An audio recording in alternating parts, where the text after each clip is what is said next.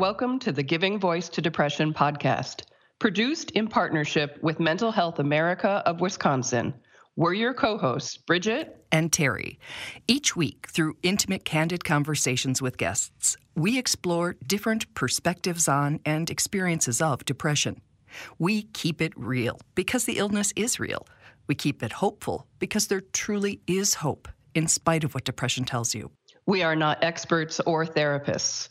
We are sisters and best friends who live with depression and have learned that hearing others speak openly and without shame makes it easier to believe depression is a common and treatable illness, not a personal failing.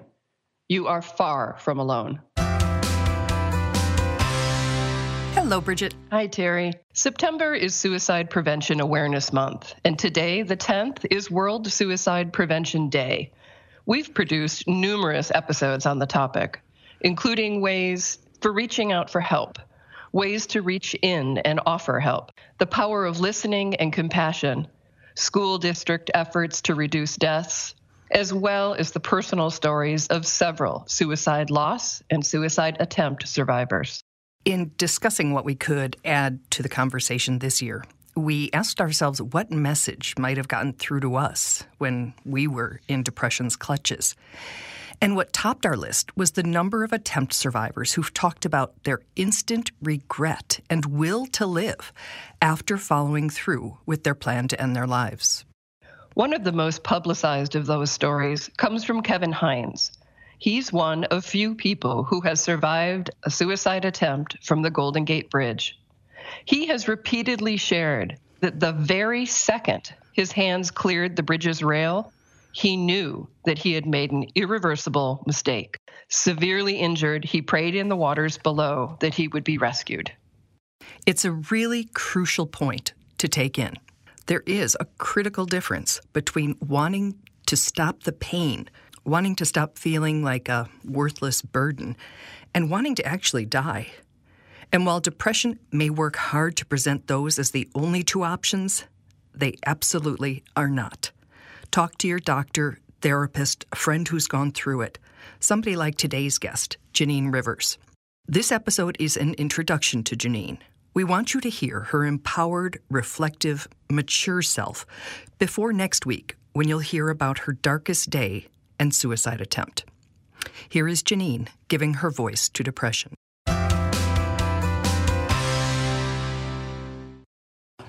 Tell me why you decided to do this if this is new. Uh, I think it's about having courage. I think I'm at a, a new level of, of courage to discuss things that most people would be embarrassed to talk about. That is really, I'm finding a common issue among many of us as women and men, and people are walking around ignoring it and not owning their own stuff. Mm-hmm.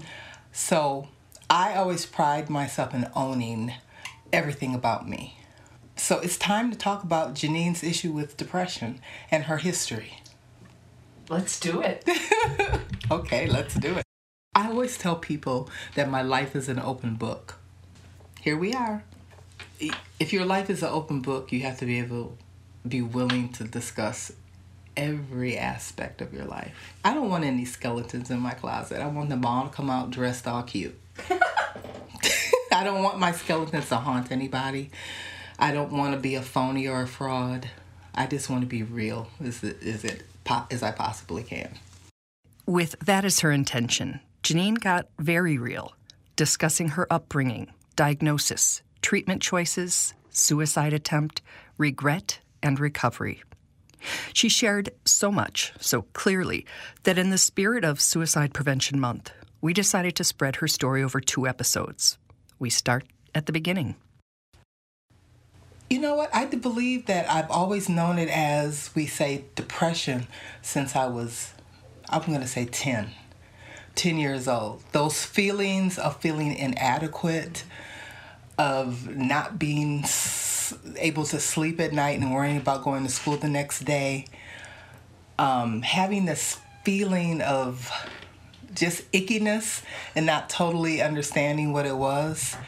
until I grew older and I could see it in my mother and other relatives. For for me, it's so it's interesting. I was thinking about this morning. Depression for me began when the toxic people, the monsters came. That's what I, I say. I was this happy kid. I was this happy kid. And then all of a sudden the toxic voices came. Reading now from an essay she recently wrote about her childhood. By the time I was seven, I knew I was different, a free spirited rebel with a dream. I wanted to be on the inside of the TV singing with Shirley Temple, Judy Garland, and the Jackson Five. I made my dream a reality by holding concerts in our basement for the neighborhood children, dressing up like my favorite Motown stars, and singing along with their recordings. Janine was and is a bright light with a big voice. Even as a child, she won music awards and freely shared her talent. At 10, her parents became Jehovah's Witnesses. Suddenly, there was a new set of rules restricting her actions and very self. How could a dream that seemed like destiny turn so topsy turvy? This religious organization controlled our beliefs and actions, and it changed our family traditions. Association with friends and even relatives outside of our religion was strongly discouraged. Education beyond high school, voting, and celebrating holidays was also forbidden. As a Jehovah's Witness, my thoughts and ideals were so tightly controlled that by the time I turned 12, I felt sick inside, depressed, and lost. I was a robot in a glass tower, and Janine, with her music, was inside screaming to get out. A break came when I was 15 and someone asked me to sing for a gathering. I was ecstatic. I gave a stellar performance, and the response from the crowd was thrilling. Unfortunately, Janine says the elders within Kingdom Hall were not thrilled. They told her parents it wasn't wise for her to pursue such worldly glorification. I died inside that day, not understanding what I had done wrong, and I felt both confused and angry. How could I be born with a gift and then be told not to use it? I began to hear a whisper inside me say, Janine, get out, run. But how? I was only 15. That voice returns later in Janine's journey and saves her life. But at this age, the external voices were still the loudest. But there was always people that would tell me how ugly I was, how fat I was, how how dark I, my skin was, how just I was just too black. Or there was always somebody there that always tell me, "You act so white, and why do you talk that way?" I've had a lot of, of verbal abuse in my life, and when you're a child and you have people in your life mm-hmm. that you are supposed to trust, you believe them. Yeah. And then you start to doubt, doubt yourself. And it took a long time for me to finally realize I'm not all those things, but every so often those voices are in the back of my head. And I have to still fight with them. The, the, the tape recorder plays, mm-hmm. but it doesn't play as loud as it used to. Mm. Yeah what do you do when that starts to quiet it, to to uh, regain you? what do I do to quiet? Well, I do my prayer, I do my meditation, I do my reading, and I really have to do a lot of self talk. I had gotten, I found in the last year and a half, I had gotten kind of lazy with it, but I'm finding my focus again I get up in the morning literally, and when I lay there, the first thing you know I say, I thank myself for being here. I thank I thank my higher power, and then I have to remind myself that we all start out. Just think about this: we all start out in the same place. We all start out as these cute, innocent babies, okay, and then something happens along the way. I don't believe that you're born being depressed, when you you have these people that come into your life you have you know and they and they try to take all that beauty from you you have to remember who you are. You have to have faith and confidence. And you have to use that faith and confidence janine says to challenge and reprogram those toxic messages whether they're coming from internal or external bullies. So you really have to talk those voices out of your head. Every time a voice tells me, Janine, are you gonna, are, when are you gonna get it together, girl? Or Janine, you still have more weight to lose. Or Janine, put some makeup on because you you're not that pretty without it. You know what I tell myself? I say to myself, I am beautiful. I get up in the morning and I look in the mirror and I go, you know, you know, girl, you're you, are you are looking pretty good today. Nice. And I keep on pushing and I keep t- letting myself know all of the wonderful things that I've accomplished in my life. Got my music degree when I was 48. I raised a beautiful daughter. I've had two great careers.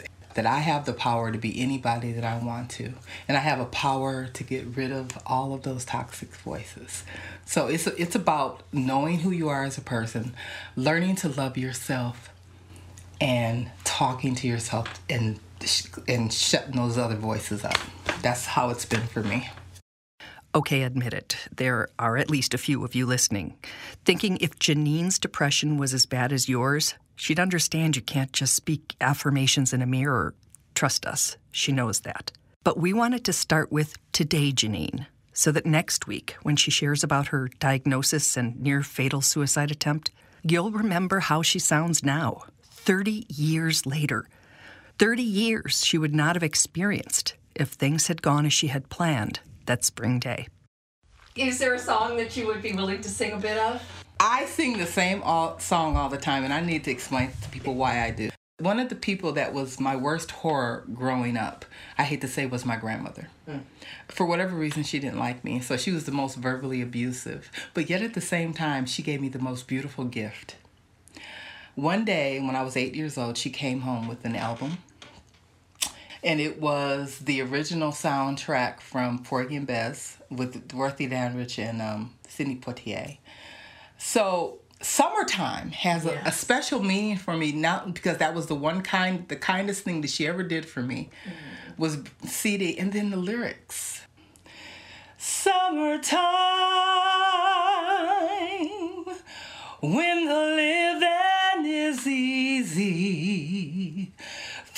Fish are jumping and the cotton is high.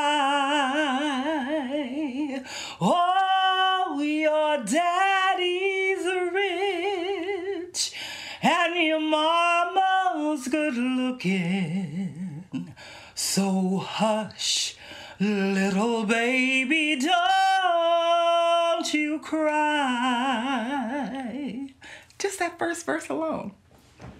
No matter what you're feeling, every day is summertime. You just that song's look at the positivity. It doesn't say it doesn't tell you that your mom is is beautiful, but she's doing this and she's doing that. It's not telling you that the weather. It's telling you it's a positive song. It's telling you what your life can look like if you choose, and if you're in a position that you're not able to choose because whatever may be going on, mm-hmm. I just believe that somewhere you're going to find your own version of what's real and good.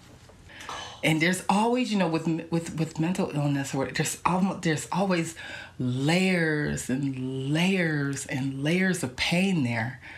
It's helping people get past that so that they can want to live healthy and whatever version that that is for them, whether it's medication or whatever it's there.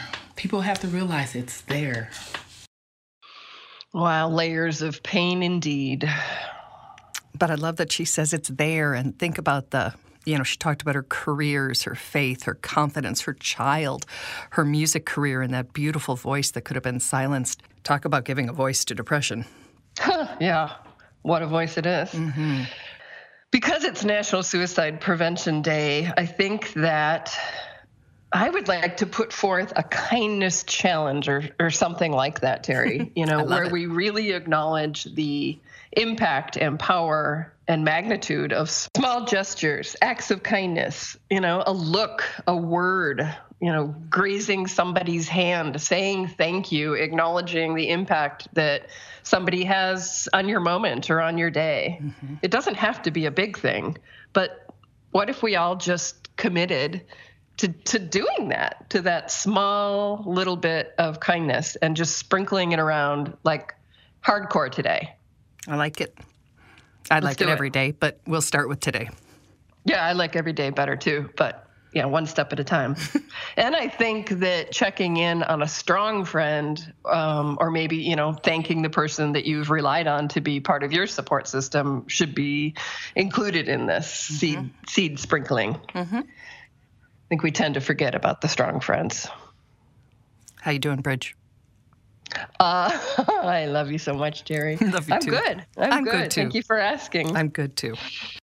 Well, Janine, thank you so much for sharing your newly found courage and your beautiful, beautiful voice with us. And we will hear more from you next week. We truly hope that our podcast brings a little more understanding, helps you better articulate your experience of depression, or better understand how to support someone else's. We invite you to join us for daily posts on the Giving Voice to Depression Facebook page and on Twitter and Instagram at Voice Depression. It is a comfort to be among fellow travelers on depression's dark road. And remember, if you're struggling, speak up. If someone else is, listen up.